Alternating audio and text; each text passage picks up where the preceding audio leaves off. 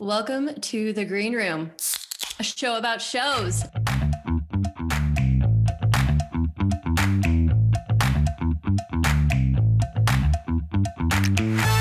Welcome to the Green Room. Room, room. Emily, it's it's late. It's 9:51 p.m. I'm still in real pants for the first time at 9:51 p.m. since March. Ever. This is Uh, weird for me. How are you? I'm in a nightgown, been in one all day. No, You look great. Thank you. It's an Um, expensive nightgown, but it's worth it when you can wear it all day. You know, I started investing in good nightwear pajamas this year, and it has been a real game changer. You got to, Meg. Like, Yeah. if no one listens to anything I say, I'm a nighttime wear connoisseur, and I will tell you, it's worth the investment. I wear. I've been in this all day. I don't buy real clothes anymore. I just buy expensive nightgowns. And every time I wear one, someone says, "Oh, that dress is cute. Where did you get it?" So there you go. So perfect. Yeah. Uh, yeah, Gap, Gap Body wasn't cutting it for me anymore. So I've leveled up. I'm not looking back, you know, 34. It's time for me to wear actual pajamas. That's neither here nor there. We are here tonight to talk about Real Housewives episode six. First, a little bit of hot goss. Um, Hot goss. What do you got? Whitney Rose is a swinger. Oh, well, I mean, she said no, Meg. But uh, she is, though. She is. Everyone I've talked to has said, I can't 100% verify this, but I can tell you that everyone she associates with and travels with and parties with is a swinger. And by the transitive property, She's she associative property, she's got to be a swinger. I will say this though. What I would love is for someone who has swung with Whitney to reach out. And until Oh. then, I'm gonna just assume she is. Our DMs are open. Always. What are you waiting for? Who what are you waiting for? Daybreak community? People who go to the treehouse gym. What are you waiting for? Uh, I will tell you something I wish people would reach out to me about are those chip cookies. I'm still wondering about Heather's cookies. No one told me if they're good yet, and I can't bite the bullet and spend ten dollars From when? from oh, chip. Oh, oh, like the one they're they're selling. That's her yes, cookie. Heather's like collaborative cookie. I, I really, I'm being hundred percent sincere when I say to you, I want to know if they're good, and I don't want to pay for them. So I want someone Is to tell it- me. Is it a limited time thing? Because Yeah. like the Allison show is still a drink. It's so delicious. I think that's like you've made it when it's a permanent menu item. Oh yeah. Mm-hmm. Heather's not there yet. Heather's, I believe, is just. I mean, it's very holiday. So if it's not just December, then I don't know what to tell you because it's like peppermint. It's a whole thing. Anyway. I'll tell you who was a whole thing tonight was Heather. Yeah, let's get into it. And uh, God bless her because she's doing it. She is doing something. literally doing it. Okay, well, Meg, first we start, and it's Sundance time. It's freaking Lisa's Super Bowl, and she's been bragging about this since the first second we met her. So it's fun to see her in action. What do you say? It is fun. Here's the thing. I didn't understand what Lisa was saying in all, these promos when she said she was queen of Sundance. Neither did She- I. she does events and ev- events are very very hard. I've done a couple events in my time for various things and they are way more difficult than you think they are. They require way more attention to detail than you think they will. So i actually respected her more this episode than i have all season seeing her actually work and only lightly promoting Vida Tequila. There was only one mention the entire episode. She was actually like out there getting work done That's in a way true. that was I was actually like, let's stick with Lisa this whole episode. I want to see her pull this thing off. Like give me a, a Lisa doing her event spinoff.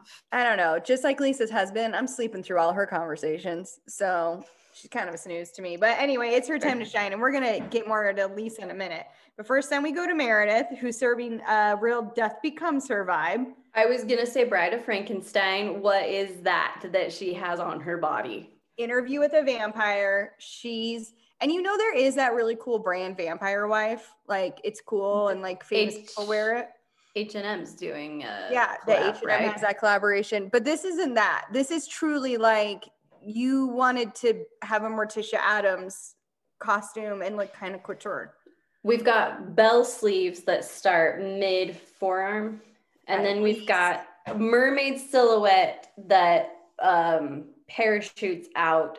Long black, she get Morticia Addams hair. Mary Morticia. And like she looks good, but she's wearing this talking to Brooks about the Utah Park City, the Park City fashion show.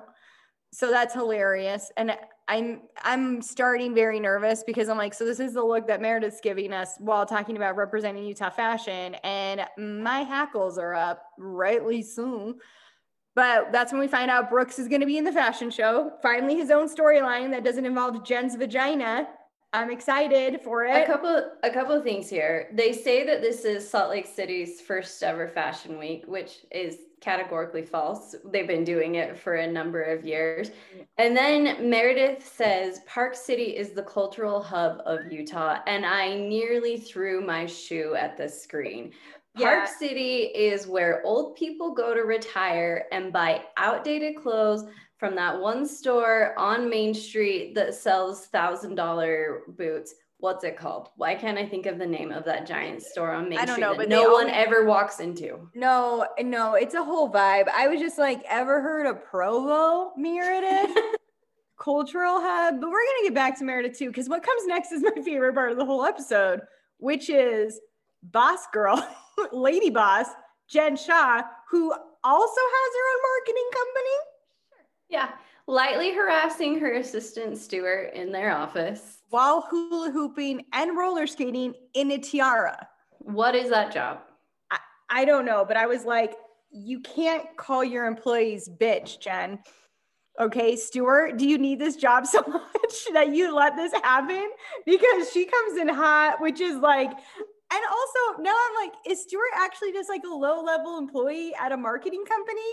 And he's just been like labeled her assistant. I, I don't understand the relationship at all. I don't either. Fascinated by it though. Very fascinating. So Jen's has a marketing company.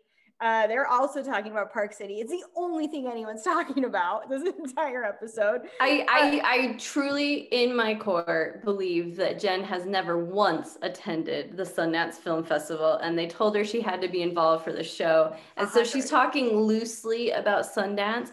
I don't think she knows it's a film festival, if we're being completely honest. I think don't she think thinks she it's a series of parties, which it kind of is. For But those parties- Jen, it is.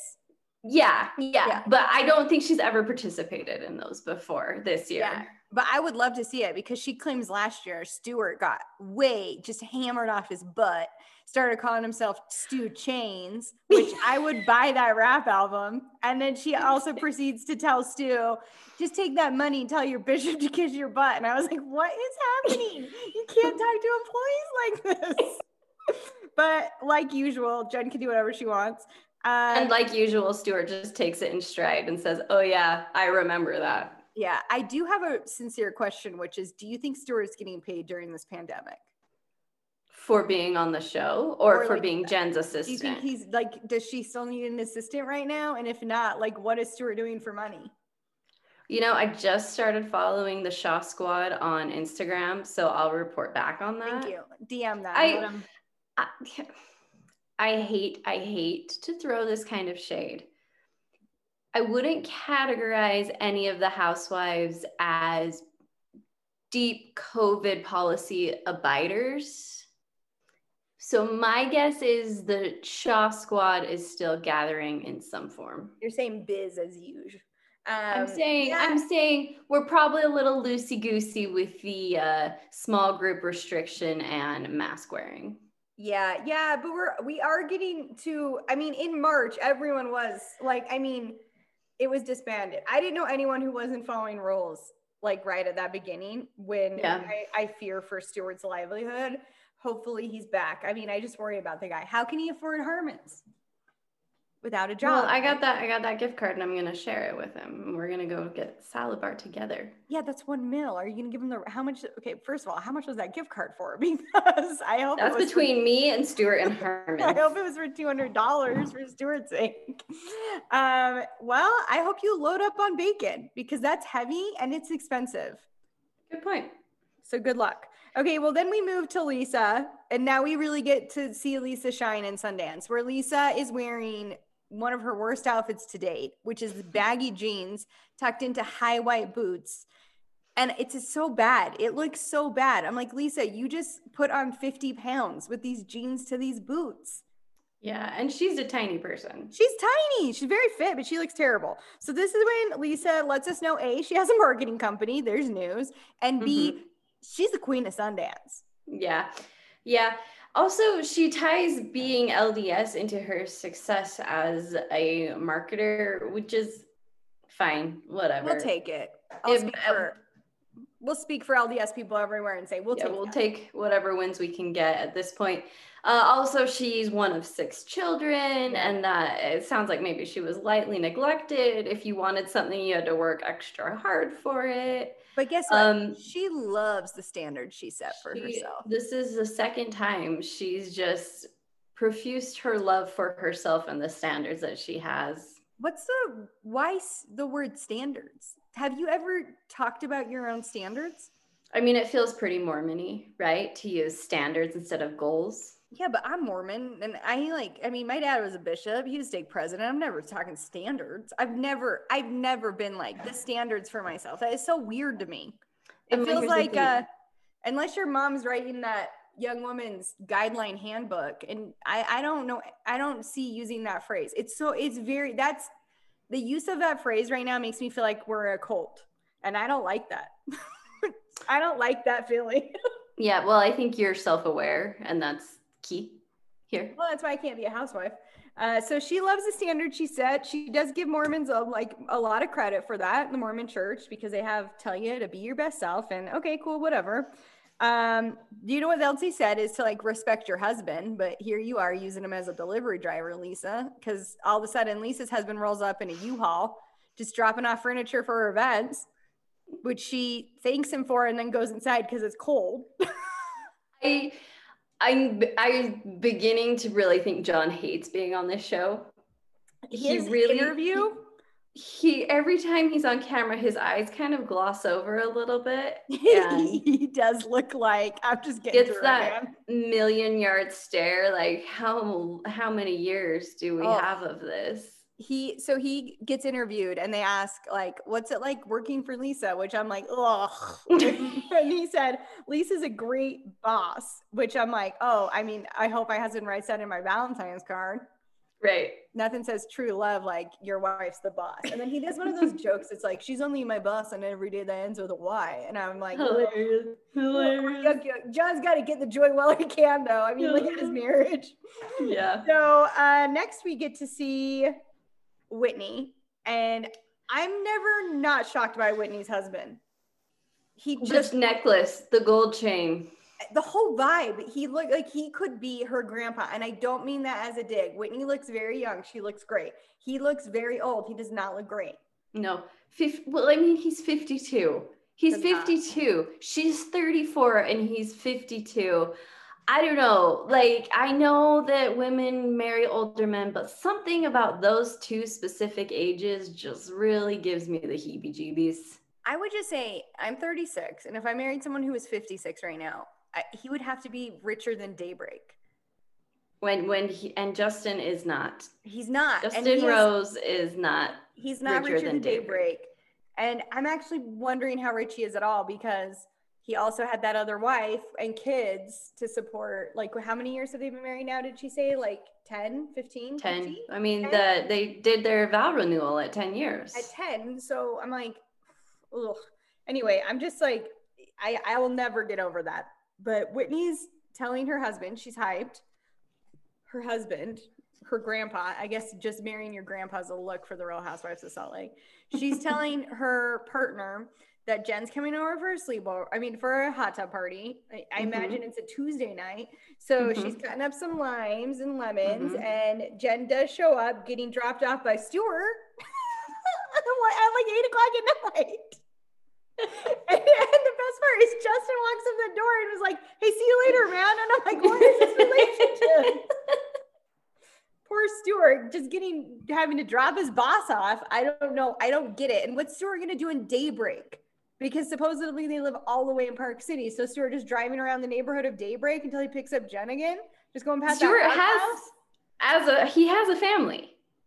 Does like he? he yeah he has a wife and children like he has his own home to be at at a tuesday Stuart night does. yes How Yes. you know this? You've been talking to him about horses? horses and we're instagram friends I'm shocked. Stuart has a wife. A. he, And he he has kids. a wife and children and apparently he's like the nicest nicest man I believe it. He seems nice, but why is he dropping her off at 8 p.m.? I, hope- just hope he's making so much money. I hope that he is paid out the wazoo. dude, I hope so because a wife and kids, I'm shocked. Yeah, it's a lot. I know it's a lot to take in. I don't like the idea of a dad being called bitch by his wife. I, I mean, by his boss. I really don't like that, Meg. No, I don't either. You know what else I don't like? But I'm fascinated by Jen's swimwear. Okay, so Jen gets sent to the hallway bathroom when he says, You can take this hallway bathroom because we live in daybreak. We don't have nice things here. And you can put on your swimsuit. And Jen walks out in the most insane swimsuit, which she says it's kind of like Cardi B classy. Not a Mhm. thing. hmm Well, it's a one piece, therefore It's a one piece. classy. We all saw her nipples, right? I well, that's I. I am embarrassed to admit that I spent the next 10 minutes staring directly at her boobs, trying to determine if what I was seeing was areola or netting. Yes, yes. I was like, is this an areola or is this the sheer the, the band? Either it, it, I it has to be areola. That swimsuit was insane. It was insane. It was essentially just very loose mesh Mm-hmm. on giant bazingas. I, and then she, I mean, I mean, she please, it's Meg, keep trying to ki- describe it. she she is immaculately constructed. A lot of plastic surgeons have done a lot of great work on that body. Great word. I just the how she wrangled those puppies inside that netting is forever going to be a mystery to me. And if I ever have the opportunity to meet Jen, my first question to her will be how how do you wear that swimsuit? Please explain the logistics to me. How do you get it on? How do you keep the girls in place? Wh- What's the process here? Where's the underwire? You There's know? no underwire. I think that's a boob job. Well, I It's mean, obviously it's a boob job, but I think they're very up high. I think it's But is it like job. made of cement? I, here's what I don't understand. Did you buy that anywhere else besides the Blue Boutique? No, there's no way. There's nowhere you got that besides the Blue Boutique. And I would love to ask her that question. So that Yeah. was, I mean, it was a feat in physics. It was. I mean, I'm impressed. I, I, don't feel like I'm giving the impression here that I'm disgusted or uh, feeling self-righteous about this. I am nothing but impressed that she was able to put that on her body and keep it on. I'm like less impressed. I mean, she looks great. Everyone knows I love Jen Shah. I think she looks great. I, just don't get it. Like, I'm my brain is bleeding out of my ears trying to understand it. So I just have to move past it. Um, that hot tub they go to though, if that's not for swinging, I don't know what the crap it's for. That hot tub was huge. It was. It was gigantic That's a swinging. in their like a in their pool. small daybreak yard because Yeah, the yards in daybreak are small because there's nine houses on one plot of land. Yeah, and like, is Daybreak a place where you can't have a fence? Isn't that like a rule at a lot of these kind of places? And I'm like, What about what if you have a dog? Uh, I don't know. I don't live in a community like that, but I do know like in places in Lehi, you can't have fences because it's such small plots of lands. They don't like them to be like cut up looking that much. But I do know if that was my neighbor and she didn't have a fence, my kids would be, just be bathing in that hot tub every night. It's big enough to. Yeah, It's yeah, yeah. gross. I don't like that hot tub. But what else I don't like is Whitney lets us know tomorrow. So, I mean, maybe tomorrow. I don't know the timeline here with these these housewives, but Sure. it's her husband's 52nd birthday coming up. He's 52 going on 80 and they're going big. They like to have a big party every year that revolves around a party bus. Who's surprised? Well, and she likes to do this for him because he gave up everything to be with her. His standing in the church, church, his ex-wife. like she's A strained relationship with his kids and I'm like, "Whitney, you didn't do that. He did that. He did that this was too." him. That was him. Oh, that's on this. him. don't Yeah, he chose him a hot young thing. It, I mean, you're complicit, but it's not your fault. Uh, yeah, and like it's just there's something I mean, I hate to say this, but throughout this relationship, I was like, I guess Whitney does seem happy, but Whitney seems like one of those people who's like always ha- like do you have friends that you're like they're always happy and then like 3 months later you found out like they're getting divorced or like Yeah. they, they just really put emotions behind a blocked door. I'm like that Whitney does seem like moderately happy, but also she seems content, but she has a very interesting idea about what happened here. Because you Yeah. didn't impregnate yourself, Whitney. He Seems- impregnated you. He didn't It's like- sacrifice that. Revisionist history when he's the revisionist. yeah, I mean, I'm just a little concerned for her. But then they start talking about the party bus. Jen's like, Who's coming on the party bus? And she was like, It's me, it's Whitney, it's Heather, it's Jen, it's not Mary. Of course, Mary doesn't really do a party bus. And Jen starts, you know, she brings up that crap again about Mary. And then Whitney says, She's a little bit crazy sometimes, but she's my friend and I want her there. And I think, who needs enemies? And you got friends like that, huh, Mary? Yeah, yeah, yeah, yeah. What a compliment. Um, also, Mary just called you a baby. Remember when Whitney tried to have a rational conversation at that lunch and Mary was like, You're a baby, stay out of it. You're 30. Yeah, I was like, She's not a nice friend, but whatever.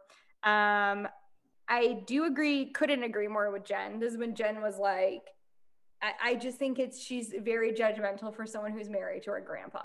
And I was like, you said it. I mean, it's a tough look to be that judgmental when you are, in, you know, a grandpa intercourser. It sure is. It's just a real rough look.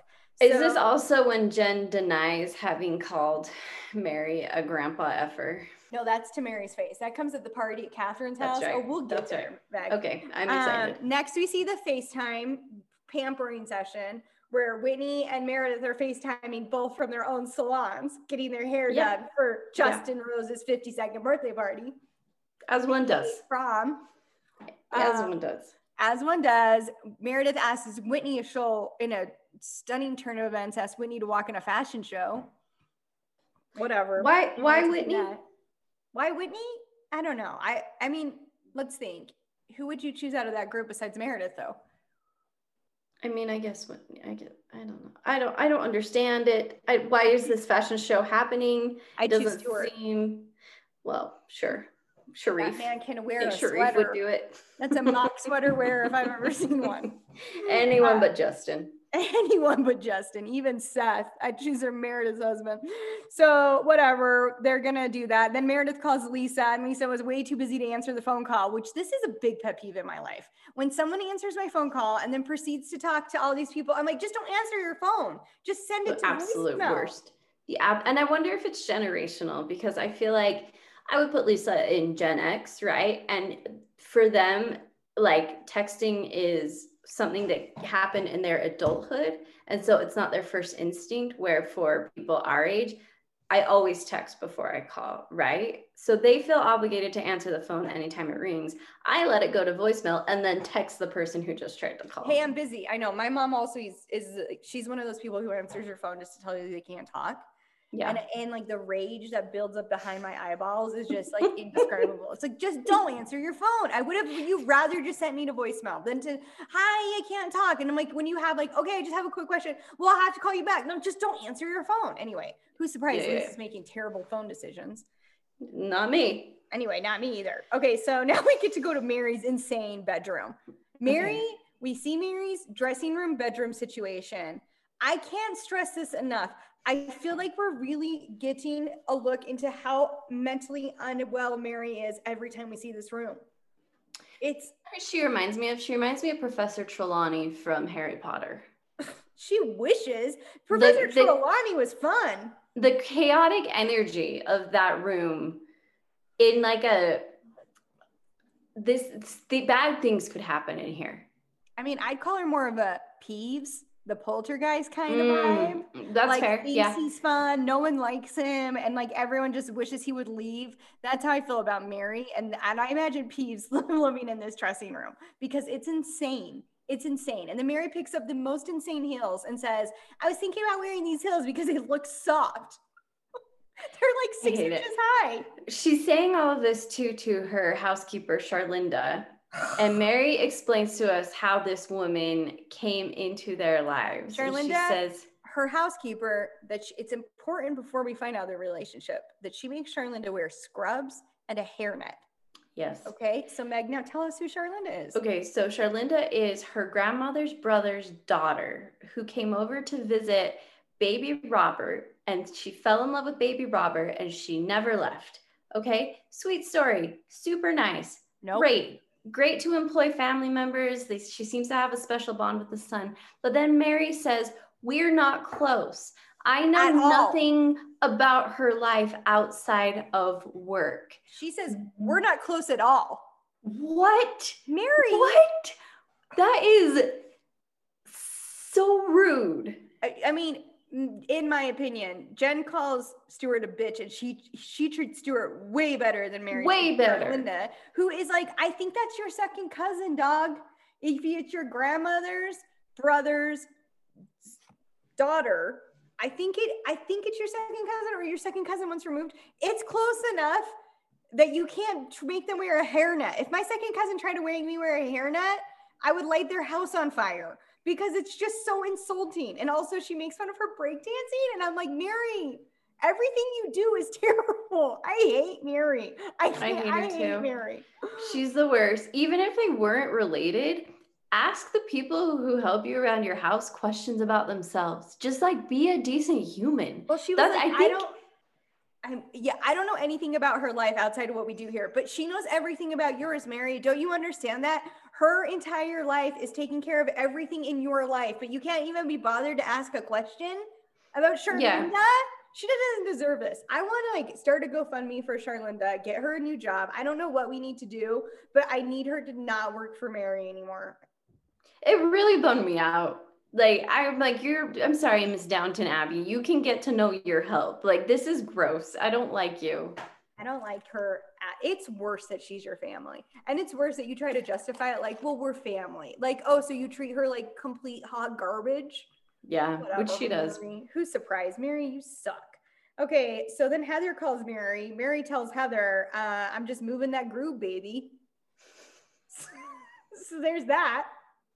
And then they talk- Last we saw these two, they were at that weird dinner when Mary was like confessing that she never actually wanted to be married to her grandfather. How did that resolve? You no, know, it didn't. She last we heard she blamed God for being married to her grandfather. classic move. but also she's Louis Vuitton, so she's super blessed. And then that was it. And Heather was Yeah. like, I think Mary's unhappy. And then like, da da da, cut to this episode where Mary's just getting that groove, baby. And they're like friends. They're Yeah, like they're good friends. friends now. I guess. I mean, Heather basically just called to be like, no one wants to mess up Justin's birthday, right? Because you know Mary's gonna be there. And I thought, "Hmm, this is foreboding. Mm-hmm, mm-hmm, mm-hmm. Spoiler, I wish it was a little bit more foreboding. Yeah. So They would have messed up Justin's birthday. is this when we cut back to daybreak and Whitney's on the counter with vodka being poured? No, tequila being poured into. Oh, we forgot to mention the tequila soda she makes for her and Jen when they go hot tubbing. Not using Vida. well, there's bad blood there. That was that was a that was a burn. That was a burn. Uh, Whitney's the queen of subtle, like sly burns, and I gotta say, I'm here for I it. love it. I love it a lot. She's always burning people in confessional, but never to their face. But she's not two faced for some reason yet. I think she could be, but she's not bad enough either way. Like she's not like super friendly, nice to everyone to their face, and then really terrible behind their back. She just has these little digs, Mhm. uh, and I like it. I do too. But yeah, it's Justin's birthday. All right. And he's going to party like it's his birthday. He's going to take a body shot like it's his birthday. And guess what, Meg? He doesn't care what you think because it's his 52nd birthday. But it's his 52nd birthday. Like you do body shots when you're 24, you know? Uh, 27, you're like, you're getting too old. 52?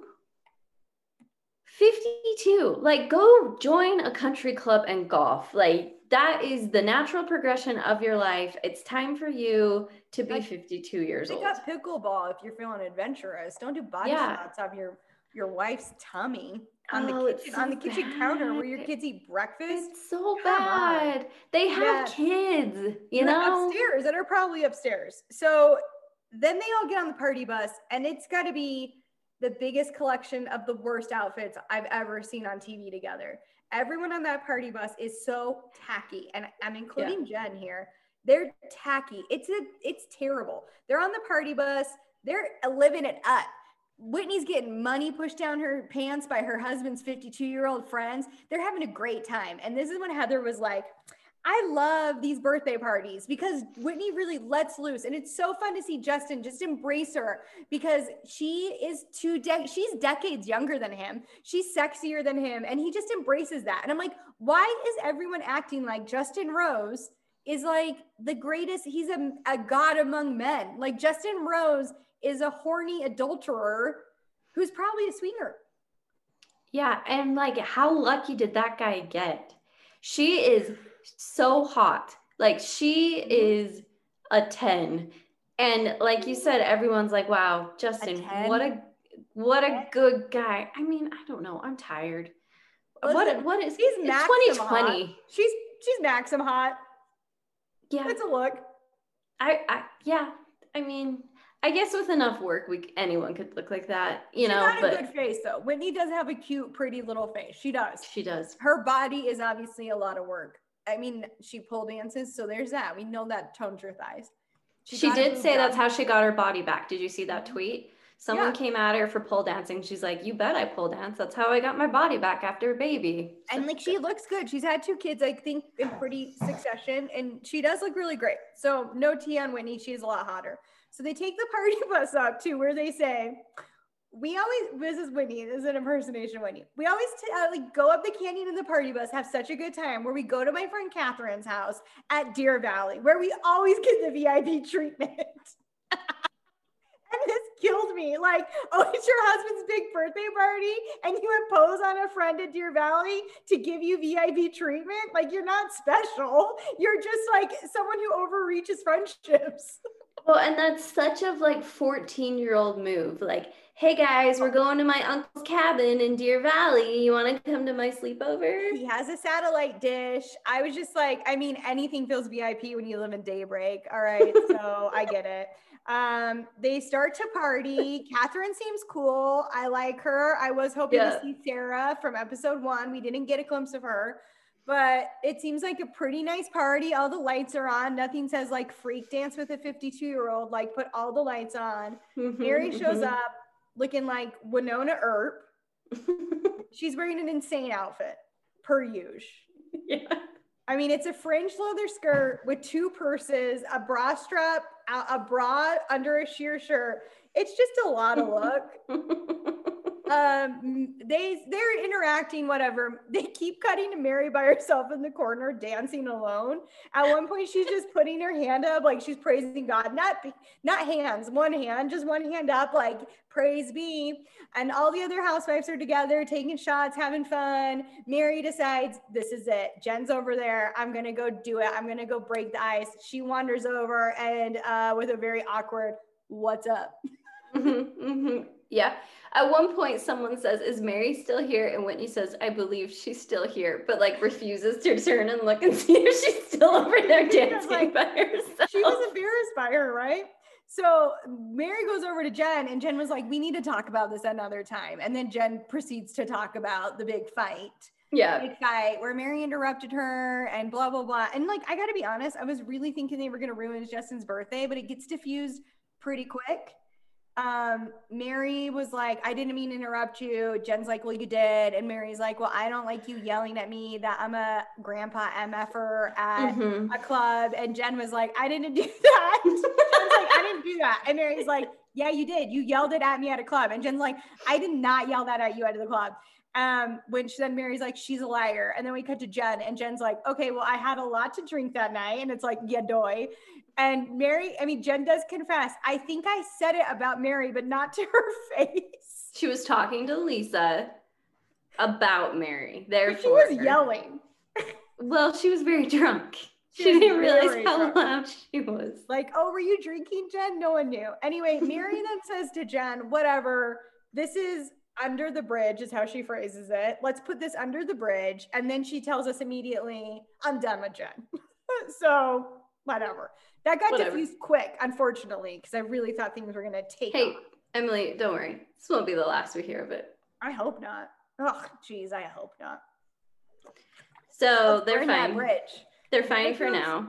Okay, goodbye. That's the end of the party. It actually got over really quick. Uh, then we cut to Meredith and Brooks having a real mother boy moment, hmm which I would pay good money to see them in a mother boy pageant. And I bet they win.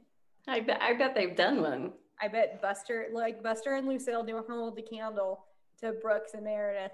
There's so no they're at some weird boutique in Park City talking about the fashion show. So Again, the fashion in Park City could not be worse.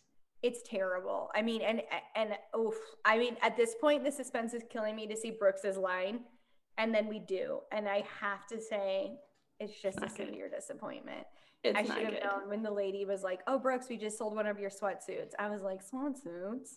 It's like Suppose. if Ivy Park was more basic.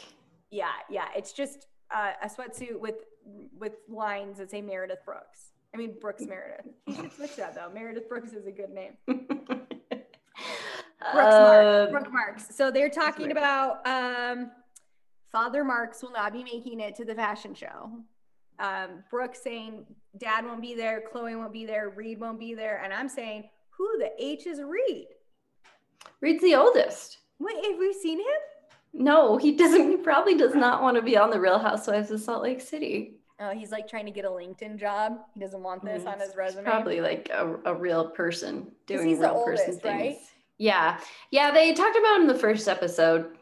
Yeah. So then he's really bummed his dad can't come, and Meredith's saying like, "Yeah, I'm bummed too. Um, it's too bad he can't make it." And I'm like, "Oh, Meredith, did you forget you told him not to come back to Utah?"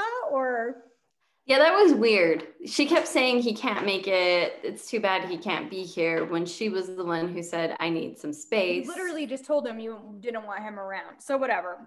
Now we get to see Lisa really in action. Lisa's mm-hmm. saying. This is one of the greatest events I've ever put on about a McDonald's event she's showing us. It's for the McMillions. Yeah. Did you watch mean- it? Yeah, I watched it, but this event is like in a dark concrete room. That It looked it looked like an abandoned Chuck E. Cheese. She was like, "We have prizes," and what I see is like a Huffy and like a Mhm. 42 inch plasma TV. I was like, and she was like, "It's for the public, so it's really cool." And I was like, "Lisa, this cannot be the coolest event. You that other event at River Horse like cooler than this." She has like. I mean, I did think this part was cool when she was like, they had these coveted pieces from the 90s from the McDonald's Monopoly, which I mean, hands up. I lived for McDonald's Monopoly back in the You day. know, every summer I was like, this is it. This is the year. I'm going to get Boardwalk. And I do it. ate so many fries in pursuit of Boardwalk. Did you ever get it, Meg? I never got Boardwalk. That's why She I'm here did. today. I'm not retiring on a, you know, islands somewhere. If I had just Yeah. gotten Boardwalk. If only. If you should have gone up last, you should have gone up in February and gone to this public event where it's the greatest thing she's ever done. And I guess like those impersonator Uncle Moneybags looked fun. I It did look like a 12 year old boy's birthday party, Yeah, which like fun, but not like a Sundance event. Speaking of 12 year old boys, we cut to Lisa's kids eating Buffalo Wild Wings to Right? go. What is go? that? What is that? I need to know if people get Buffalo Wild Wings to go. I thought the whole point was that they like mixtures. Look, I don't go to B Dubs. I know it's called Mhm. B Dubs, but I don't go there because in Provo, Lehi, American Fork, it is always a 50 minute wait. And I don't care enough to go to B Dubs for that. Uh, but I thought the idea was that they like made these fresh and they fresh, you know, like who wants to eat wings to go? Have you ever had wings to go? It's not good. They get soggy. No. I mean, I can see I can see in like pandemic times, you know, if Yeah, just a craving strikes. I know. That's what I'm saying. Like I if this was now, I could forgive it because we've all got weird stuff that we want to eat and we want to be Desperate safe. times. so we're getting times. weird takeout but like they were fine to go- and it's not like they're little kids who you can't take to a restaurant you know like take those two kids to buffalo wild wings they'd probably enjoy like an outing. Probably have a great time and except that they're just stuck at home in a dark home with a babysitter. Like none of the lights are on and the babysitter's like have you talked to your mom? And they're like no because they're neglected. Um, and then they try to call her. She doesn't answer and they actually know to get sent to voicemail. And then lisa proceeds to refer to herself as mommy which Mhm. I have a real problem with. I do not like when a successful businesswoman, which listen, how I feel about Lisa, whatever. She's clearly doing something right. She's doing something well. She's good at business. I'm going to go ahead and say I think she seems good at business. Don't mm-hmm. call yourself mommy. No, it's weird. I don't like it. I don't like I don't like it. I do not I do not like it. And if John you know calls her mommy, I'm going to freak out. Yeah, that's not good. Um, I don't um, like it. Um, okay, so then we get to cut to Heather meeting up with Whitney at the pub Punch Bowl Social which I've never heard of and I'm fascinated by after this short clip. I'll probably go there once the pandemic's over. Uh, and Heather, the only reason they really go is to just to have one conversation about how Heather Heather wants to get some.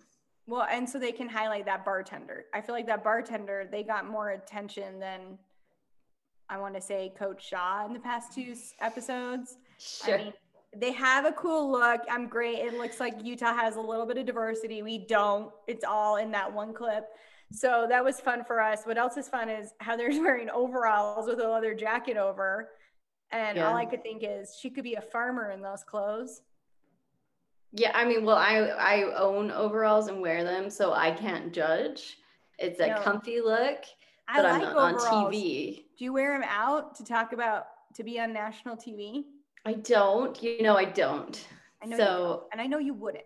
Um, anyway, they get together to talk. Well, first, Heather Heather cannot miss a chance to dig at Utah culture, and she's talking about how bad drinking is in Utah because of the rules, which is probably true. But the thing that confused me is Lisa's. I mean.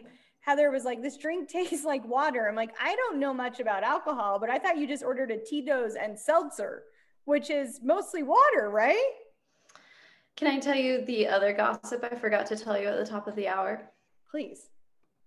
Four years ago, Heather was her ward's Relief Society president. Four? Four years ago. That's, That's not long ago. Long. That's, That's not, not, very no wonder, long. No wonder she's in such an age of discovery. Yeah.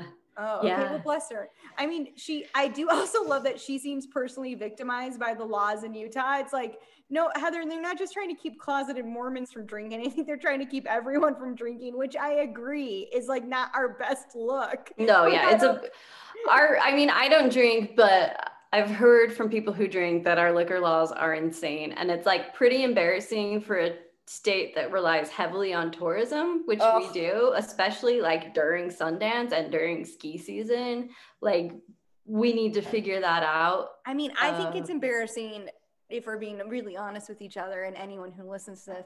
I think it's embarrassing how I mean, it is embarrassing to me that Utah politics are so influenced by the Mormon church. It embarrasses me. Oh yeah, it's like, bad. It's, it's a real so problem. Bad.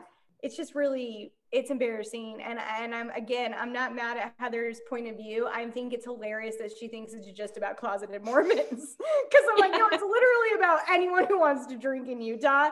Yeah. and it and we're pushing like and we being like who the politicians that get elected are pushing a lifestyle on an entire state. And that is so embarrassing. And i'm sorry. And i wish i could do yeah. something different but no one listened to the signs I put in my yard in November. Okay, we got what we got. I did my best.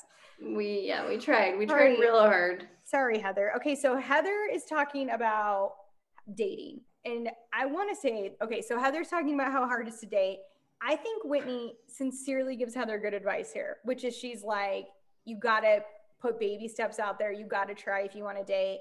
Heather then unloads on us all again about how she chose faith and she chose a lifestyle over love. She then shows us her wedding pictures, and Heather looks indescribably different in this mm-hmm. family picture. There's a picture in mm-hmm. the middle. It's like a temple, the Hawaiian temple, the Hawaiian temple in the middle is a family picture. She looks a hundred. It looks like she got reconstructive reconstructive surgery. Well, she owns Beauty Lab Laser. I mean, I don't I don't think she looks worse or better than. I'm just saying she looks completely different. Completely different. So my husband Stephen walked in during this part uh, when Heather is once again talking about how she got married for faith and he said, Does she ever say, like, but at least I got my beautiful children out of it or anything? And like, she doesn't say that. And it's a little weird. She did kind of say that this time, though. She was saying, like, I the kids are the love of my life. I don't know. I mean, I will say how I felt about Heather first episode to now. We've really made some large strides, and all my friends who watched the show after last week were like, "Heather just keeps getting better." So Yeah. I'm gonna give her a little slack, but she's getting. I mean, I just feel like a little bit bored about how she talks Yes. about about herself. Because Yeah. it's boring to me that you have this weird perception of you. Um, I feel bad saying it's boring because I feel bad for her at the same time, but I just wish she would just own herself. Like she's like, it's impossible to date. They are not. No one wants to date me in Utah because it's there's Mormons. Like, do I think it's harder to date in Utah because you're not Mormon? Probably. I don't think it's impossible. There are less and less like Mormon people in Utah every year. Yeah. I mean, the like the percentage of like people, it's shifted so much in the past 10 years. I do feel like Heather, you have to stop blaming everything on this about you leaving the church. Like Whitney left the church, she against all odds is in some sort of happy relationship. There, I know like nine people I would set Heather up with. There are a lot of divorced, drinking, single dads in Utah. So, and she was like, Yeah. I was on Bumble for two weeks. I got four dates. I was like, two, two weeks, four dates. That's insane. You're killing That's a lot. Yeah, that's I was amazing. Tinder for like a year and I got like one date, if that. I don't even think, and I think I had to pay for myself. And I'm pretty sure we went to Leatherby's. So I'm like, Heather, you're clearly killing it. I just think like she has a weird perception of life. I think Whitney gave her good advice when he was like, if you want me to be brutally honest, I don't feel like you're trying. And I was like, you're right. First of all, don't wear those overalls out. Then Heather lets us know, like, I don't know, she's never been in love. She doesn't see Okay, I just do you do you think that Heather might have like a misconstrued idea of what a marriage should look like? I think Heather has a misconstrued idea about reality. In Yeah. general, but I feel like- about a marriage. I feel like Heather has a 14 year old's concept of what love and marriage is. And she's hundred. looking for this like fairy tale um, romance. I, and I just, I just don't think that's a reality for many people. No, and she also is saying like people date me, they get to know me, and they, they don't want to take me home to meet the mom and dad for Sunday dinner. I'm like, this is like you're in you're in Helaman Halls again. Like I, uh, yeah, and like, who cares? You're 45 years old. Why are you going home to mom and dad's for Sunday dinner? Like, you have your don't own need to house. Do that anymore? You don't need to do that anymore. Like, in fact, your daughter is bringing someone home to your house now. Yeah. your mom and dad. So So I- yeah, own it, own it, own who you are. You know, like I just feel like there's so much arrested development here, and it really it bums me out that yeah, because she I think isn't more sure of herself and isn't more mature and understanding of who she is and who she can be. Yeah, I feel like we could get there though. I mean, this this episode was great. She's not looking for love; she's looking for sex, and she gets that sex. So I Well, did feel like Heather. does she? She does. I heard all about it on Watch What Happens Live. Oh, Um, what? I missed it. Yeah, I'll tell you about it in a minute when we get there. um, okay, so then we cut to Jen's house. Jen's getting ready for what she's calling a VIP party at her Okay. chalet. Here, here's my take here. I think that her cousin made a movie that he couldn't get in the festival, and so she was like, "No big deal. We'll pull out the projector at my house, invite some people over, and call it Sundance." Or like, I love my cousin. I'm filming for Real Housewives. If I show this during Real Housewives, he's gonna get publicity. Which like, good for you. That's Yeah. you're really taking care of your cousin. This is the worst VIP party I've ever seen in my life. Meredith's birthday party was more exciting and flashy and like classy looking than this like weird party she put together. Um, but then Jen gets ready. She looks great. She asks her son, How do I look? Scale of one to 10. And he says, A 12. Come on. Oh, raise He's that boy father. right. Yeah, he's his father's son. You can tell that. Jen goes out. She sees her cousin, who is hands. He's very handsome, Mm-hmm. and her sister we later see. And I was like, that sister's attractive too. This whole family.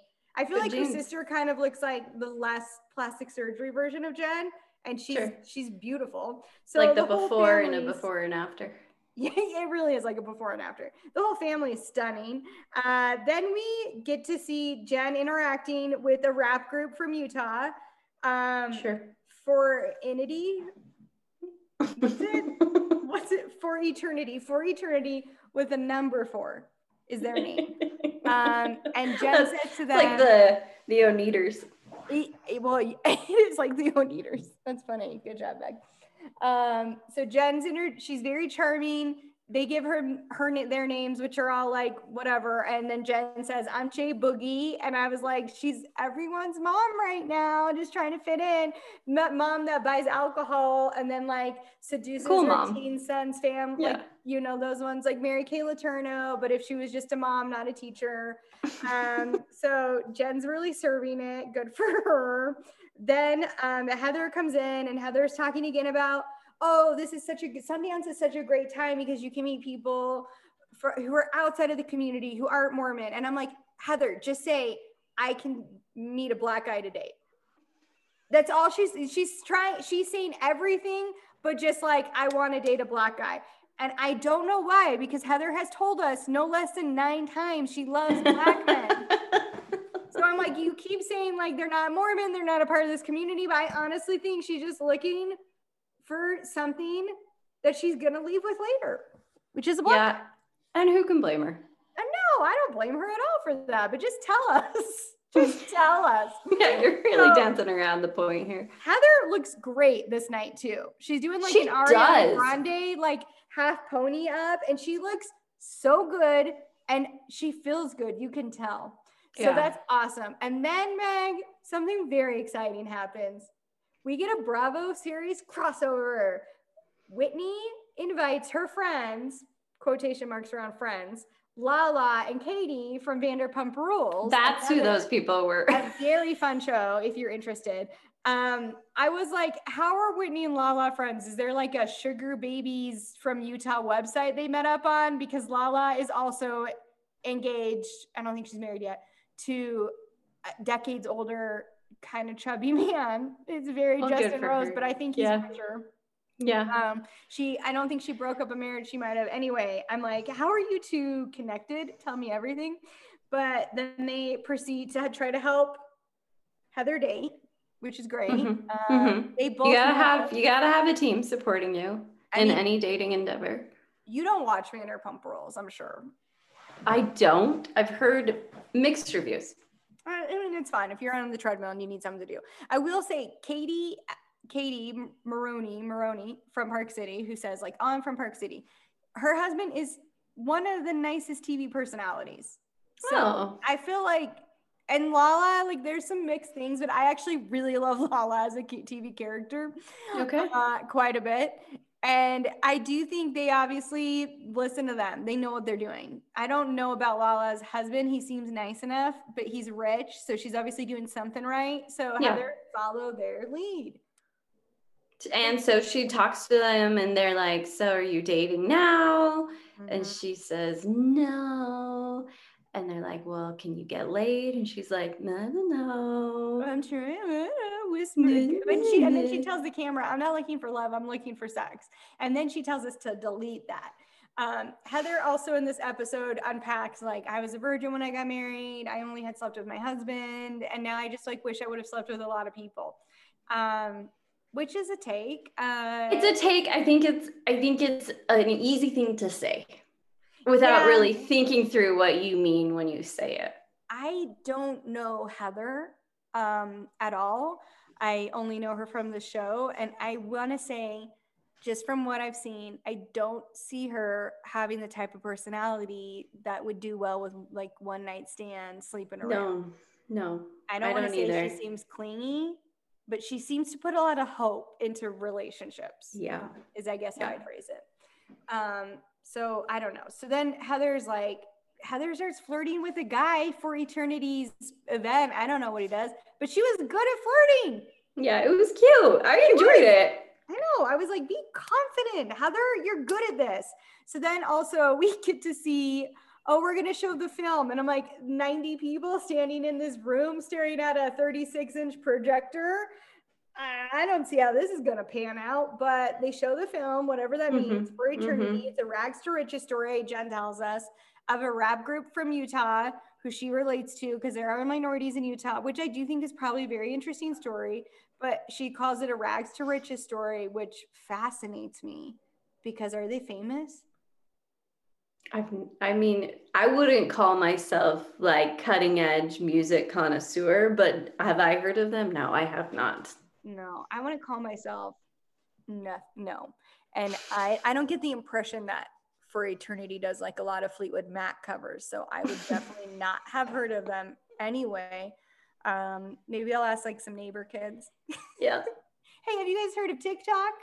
Um, okay, so then we get to Heather leaves the party with their manager, whoever he is. What's his name? I can't. Clint? Curtis. Curtis?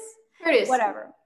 She leaves with him and awesome, good for her. And later on Watch What Happens Live, Andy Cohen asks Jen about it, and Jen says she brought him to breakfast the next morning. Ooh. So Good for she's- Heather. She's an event planner intercourser now. Yeah. Oh you get it, Heather. gosh. An event Yeah. MF. Event I-. How many weeks ago did I say like, man, I hope we get I hope we get a romance for Heather because this is gonna be a stone cold bummer if we don't. We don't. Like I. I hope we get more of this. I think if it's not this season, if Heather stays on, which like, what are the chances Heather's gonna regret being on this show? I don't know. Could be high, could be none. But if she comes back for season two, I think that Heather is just gonna thrive. I really do. I think, especially after last week on Watch What Happens Live, Lisa saying the person who has the biggest ego now is Heather, which kills me because I'm like, Heather is riddled with self-esteem issues. Like, if she Yeah. has an ego now, that means she feels fine about herself. Yeah, yeah. From like maybe just like a little she has good days. But you know? like, good for you, Heather. Which I say, I hope you have an ego because you're. She is carrying the. She and Jen are carrying the show. They absolutely are. I mean, I think Whitney's also doing some work. I think Whitney's putting her hand underneath, but like part of Whitney's whole thing is her dad's storyline, which we've already admitted being very bored with. so, so- bored. But then Whitney tells like a very Utah specific joke, which is hilarious. When he's like, When I saw Heather leaving with Curtis, I wanted to yell out, Remember who you are, return with honor. And then she long pauses and said, Which is something Mormon parents tell their kids. Yeah. And it was like, Whitney, that joke's for like three people watching. Yeah. And even the and the three of us are like, That's not even that funny, Whitney. We've all made No, that joke. that joke is played out. We've all used that joke so many times. that killed me. I was like, nothing like a secret um, insider info from Whitney. So then Heather leaves. See you, Heather. Have fun. Good luck. Return with honor. Remember who you are. CTR. And then we cut to Brooks and Meredith inside their house where they This are I freaking out. did you see um the Adam Sandler movie Uncut Gems? Yes. Stressful. Stressful. This this was the same energy. We have a smoke alarm going off. We have a flooding toilet. There's dog poop on the carpet. There's two humans yelling at each other over and over. Are you cooking something? No. What the hell? Are you cooking something? No. What the hell? Like on a loop. And I was like, this is the Safdie brothers made this. Like I am freaking out right the now. Manic energy stop. is unparalleled. So Brooks is like trying to get ready to go to this big fashion show, Meg. It's a big event. And he's not good with time because he's a creative and he's his anxiety through the TV is palatable. I'm like, ah, I feel like I need to take his Xanax just from watching you trying to panic, like, I'm gonna be late. Can you call her? And Meredith is very calmly walking around in like a lot sweats and a scoop Mhm. neck shirt, yelling, Mhm. "No, you need to call her!" And then the fire alarm starts going off, which we never, no one got to the bottom of why that. The dog is barking. She calls the maintenance guy. She says the toilet is flooding and it's setting off the fire alarms. And it's like, Meredith, you know that's not possible. You know that's not right. You know it can't be the flooding toilet that's setting off the fire alarm. I feel like we finally saw some real like levels from Meredith. But when Brooks just kept yelling, "Are you cooking something?" I'm like, Brooks, we all know Meredith doesn't cook. We've been through this for three episodes. You know your mom's not cooking something. So uh, they're freaking out. Brooks is 45 minutes late for his fashion show. Um, we get there. Whitney shows up because she's walking. Whitney goes over to the fashion show coordinator who's wearing a jersey under a leather jacket. And I was it like, does not bode well for this fashion Meg, show. exactly my words. I'm like, this is not boding well for Utah fashion. I am nervous. I wanted to like tweet out, I'm not represented by this fashion show. I do not agree with this. Does not represent Utah um, because I'm stressed out. That's literally what I tweet out every week after every episode. Hey, just an FYI, this thing this housewife said is not representative not. of who we are. Or like these outfits are not what we wear. Please do not take this. Ah, oh. So they get there. I mean, I'm just really so stressed out about what's about to happen. Um, Brooks is talking about how he's always loved Sundance and he can't believe he has a fashion show at Sundance. And then he goes, um, I don't know how I got this opportunity. well, I do. It got it from, it's my mom, obviously. and that killed me. I love Brooks. I don't want to wear his clothes, but I love him so much. I don't know. I'm so lucky. I don't know how I got this opportunity. Well, I do. It was my mom, obviously.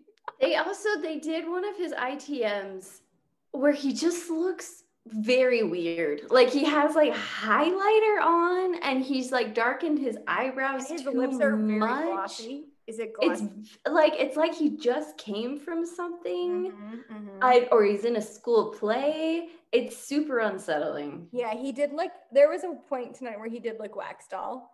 But I was like, maybe I should get filler in my lips because Brooks looks really good. so don't I do don't do your lips. I got to. The lips look insane. I got to. I got to do my lips. Um, so then we get to Meredith getting ready with Whitney, where Meredith yeah. has the craziest maniacal laugh after she tells Whitney not to fall down.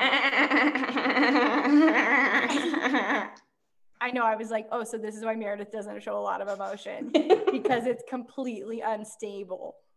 I mean, the emotion she was hitting it. So she starts maniacally laughing. Then we swiftly get to Brooks is so sad because his dad can't come. And yeah. then we get to Meredith talking to camera in a whole new confessional look, mm-hmm. which is, I think, a bridal gown. Flicked back, like an intense bronze contour line, like right, right on the apple of the cheek, just like a thick, chunky line of bronzer. Yeah, yeah, and then like a lace cap sleeve top. I don't know if it's a dress. I'm assuming it's a bridal dress. She got it from Melissa's Bridal off mm-hmm. State Street by the Fashion mm-hmm. Place Mall. Mm-hmm. And it is a look. But Meredith mm-hmm. has more emotions. She cries, um, which is just her normal face with a tissue shoved to her eyes. Uh, she cries about how bummed she feels that Brooks's dad's not there for him because Seth sends Brooks a nice note, a like of for some reason a video text message that went to Meredith's phone instead of Brooks's about yeah. how he's really sad he can't be there. And it was a really sweet. And then Meredith does talk about how her parents are divorced. She feels like she let her kids down, which I want to say to Meredith, your kids are like 20. Like, yeah. I mean, I, it's all never easy to have your parents divorced, I'm sure, but like you do baby your son quite a bit, if I may. Yeah. Yeah. He's so bold. I, this episode, I was like, their relationship might not be super healthy. Yeah, this was also the episode where I was like, wait a minute, are we in a um emotionally trapped like who is Brooks gonna marry when he like you take care of him? Like Brooks won't have a partner when you are his partner, basically, and and vice versa. Like Brooks is basically your substitute husband. Yeah. You know, in some Yeah, way. some boundaries would be good for them to implement. Yeah, but I think there's more to and what I really like about what the Real Housewives producers or editors did this time, I would love to give them a compliment. They ended on this with Meredith seeming pretty cut up, and then we go to what's going to happen next week, where Jen and Whitney, while working out, Jen's in the most insane workout top. Again, how are her boobs staying in there? they kind of allude to that they think Meredith is dating other people. Mm-hmm. Which I think would explain why Meredith is taking this whole thing especially hard about her husband not being there. Because I'm like, she feels guilty. I think she just feels guilty. And I know she's like, I feel guilty because I told Seth not to be here. But I'm like, and you told Seth not to be here because you aren't interested in staying married to Seth because you hmm. want to date other people. I don't know. Like I don't I, I don't like Seth, but last episode I was like, "Oh, I want you kids to work it out." Don't like Seth either.